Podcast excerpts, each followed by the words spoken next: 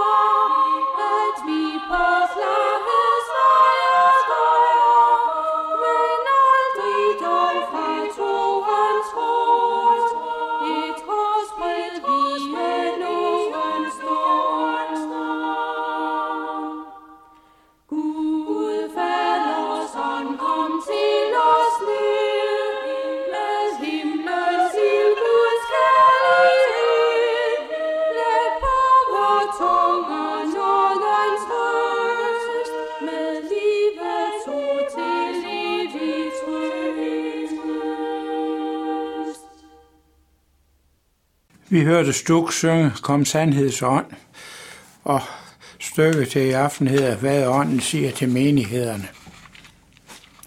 Hvorfor virker fornyelsen ikke i menighederne? De store konferencer giver os visioner, trosoplevelser, håb, men vi trænger til at lære at lytte til, hvad ånden siger til menighederne. Syv gange møder vi det ord i Johannes åbenbaring, kapitel 2 og 3. Det, der her bliver sagt til de syv menigheder, er sagt til alle menigheder til alle tider. Det er personlige ord til dig og din menighed. Det er Efesus. Din kærlighed er ude af drift. Ja, det er imod dig, at du har svigtet din første kærlighed. Et underligt ord til denne menighed. Den får ellers mig en ros med på vejen. Den er akt, der er aktivitet, iver for den rene lære, udholdenhed. Alt ser godt ud. Men det vigtigste af alt mangler kærligheden til Herren. Og det kan være, det er det, du og din menighed mangler. Man klarer sig uden Jesus, er ikke længere afhængig af ham. Hjertets oprindelige bundhed til ham er borte. Der, hvor kærligheden til Jesus forsvinder, der forsvinder også kærligheden til næsten. Kom, Gud Helligånd, forny vores sjæl til Jesus til smørene. Glem ikke helt, hvad du har. Jeg kender din trængsel og din fattigdom, dog du er rig. Der var trængsel i smørene. og bagtagelse fik menighedens medlemmer til at føle sig nedtrykte og mismodige. Der var fattigdom i smørene. Forfølgelserne havde medført økonomisk krise. Fremtiden var dyster.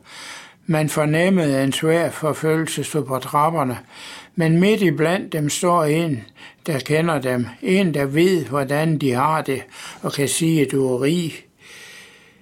Er det det, ånden vil sige dig og din menighed? Du er rig. I behøver ikke at blive hængende i alle bedrøvelighederne. Alle rigdommer fra Jesus ligger lige her og venter på dig.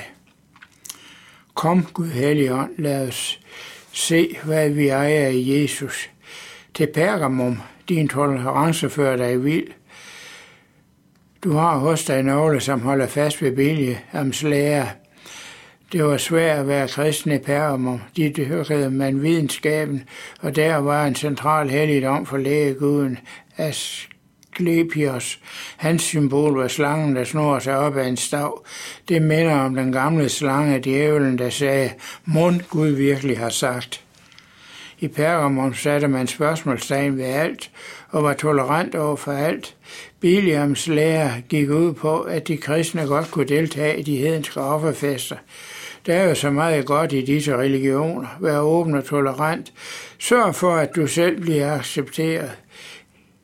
Er det det, ånden vil sige til dig og din menighed? Har I forvekslet kærlighed og tolerance? Når I savner kærlighedens indre drivkraft, er det så fordi I har blandet åndens olie med snus for duftens vand. Kom, Gud Helligånd, rens vores tanker. Til Thyatira, lad ikke alt det redselfulde slippe ind. Du finder dig i kvinden Jezabel. Jezabel en meget dominerende kvinde. Ingen vågede at sætte sig op imod hende. Hun trak en stor del af menigheden med sig i noget, der ledte bort fra Herren. Hun sagde, lev dine lyster ud. Realiser dig selv. Intet umenneskeligt skal være dig fremmed. Overvind satan ved selv at stige ned i hans dybder. Men Herren siger, se, jeg kaster hende på sygelejet. Når det rejselfulde kommer ind i menigheden, bliver den syg. En lammelse breder sig, lovsangen forstummer. Vi åbner os for andre magter og kræfter. Kom Gud, Hellige Ånd, lad Jesu fuldkommende kærlighed drive alt det redselsfulde ud over menighed. Til Sardes, tag ikke fejl af liv og livlighed. Du har ord for at leve og er dog død. Sardes havde et godt ry. Der skete noget i den menighed. Der blev taget friske initiativer. Det var ikke idéer og påfund, man manglede. Sikke pensionistsammenkomster og sikre ungdomsaftener. Hygge og varme pølser, lejebål, stemning. Liv og glade dage næsten hver gang. Og sengen præst.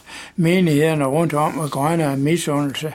Han kunne synge og spille og tale og være medrivende, organisere og administrere og trylle og når biskoppen kom på besøg, blev Sardes ros til skyerne, men Herren siger, du er død. Her er livlighed, men intet liv. Kom, Gud Hellige Ånd, lad os at se, hvad det egentlig er, vi har så travlt med. Til Philadelphia for køn. Så jeg har stillet dig foran en åben dør. Philadelphia får en speciel kaldelse. Gå ud med evangeliet. Jeg har åbent døren. Hvordan ser en menighed, der får en sådan kaldelse ud? Der siges tre ting om den. Dens kraft er lille. Derfor kunne Herren være stærk i den menighed. Den har holdt fast ved Guds ord. Derfor kunne Herren lede dem ud i en ny lydighed. Den har ikke fornægtet Guds navn. Derfor kunne Herren være med dem og lægge mærke til, at det var Herren, der lod dem finde en åben dør. De lyttede til, hvad ånden sagde. Kom, Gud Helligånd, hjælp os at være åbne for din vejledning. Til Laodikea, luk Jesus ind i menigheden. Se, jeg står for døren og banker, om nogen hører min røst og åbner døren. Der vil jeg gå ind til ham. Laodikea var en god menighed. Økonomien var i orden. Man havde kun restaureret kirken og bygget menighedshus for flere millioner. Folk behøvede ikke at slide sig op under for en rød øre. Man betalte godt til de ansatte, til kirkegården og de frivillige medarbejdere i børnearbejdet. Demokratiseringsprocessen var det også gået godt med. Laodikea betyder folket hersker. Jeg er rig og trænger ikke til noget, sagde man i Laodikea, men Herren siger, du er hverken kold eller varm, jeg vemmes ved din lunkenhed. Jeg udspyrer dig af min mund. Du er ikke selv klar over, hvor slemt det står til, men denne menighed, som måske er de sidste tiders folkekirke, får en chance til, de forfærdelige ord om at udspy dig er ikke det eneste, den får at høre, men også de herlige ord. Se, jeg står for døren og banker. Hører du, hvad ånden siger til dig og din menighed her. Vær stille og lyt. Der sker noget uden for kirkedøren. Der er en, en meget betydningsfuld person, der vil ind i din menighed. Kom Gud, Helligånd, og hjælp os at forstå, at det er Jesus, vi trænger til i vores menighed. Gør os stille, så kan vi høre hans stemme. Gør os vilje til at lukke op for ham.